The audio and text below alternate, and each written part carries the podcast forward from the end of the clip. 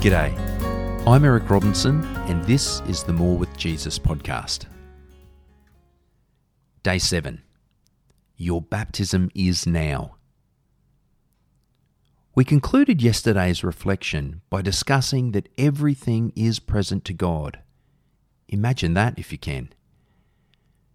Your imagination will help you to some degree, although it can only take you so far.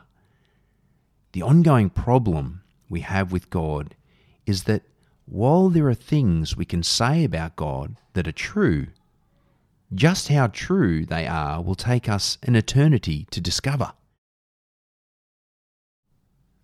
The only time frame within which we can come to terms with the infinite one is eternity.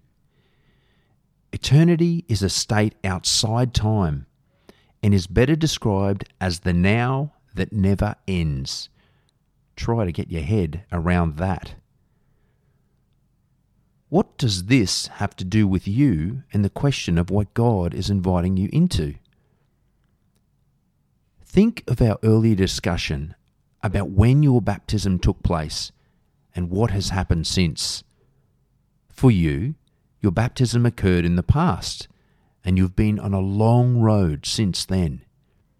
Each person working their way through these podcasts has been on their own individual trek, unique to them, over an extended period.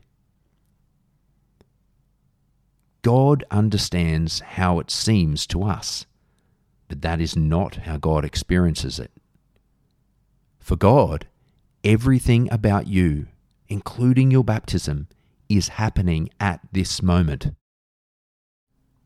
The gift that God is offering you in baptism is therefore on offer now.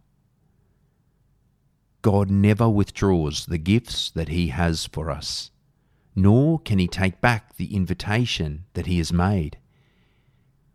It is never too late to accept what He has to offer, at least while our freedom to choose remains.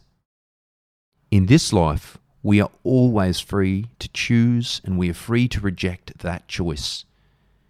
It is only on dying that our freedom to choose ends and the consequences of our choices are set.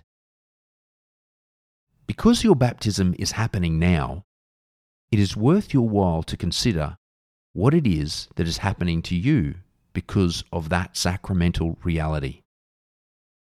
What is it that God is bringing about in you that is so important and deserving of your attention? We will develop our response to this question in subsequent episodes. Take a moment to think about what is being said in today's reflection. Perhaps pray for a few moments. Simply say to God what is on your heart or mind.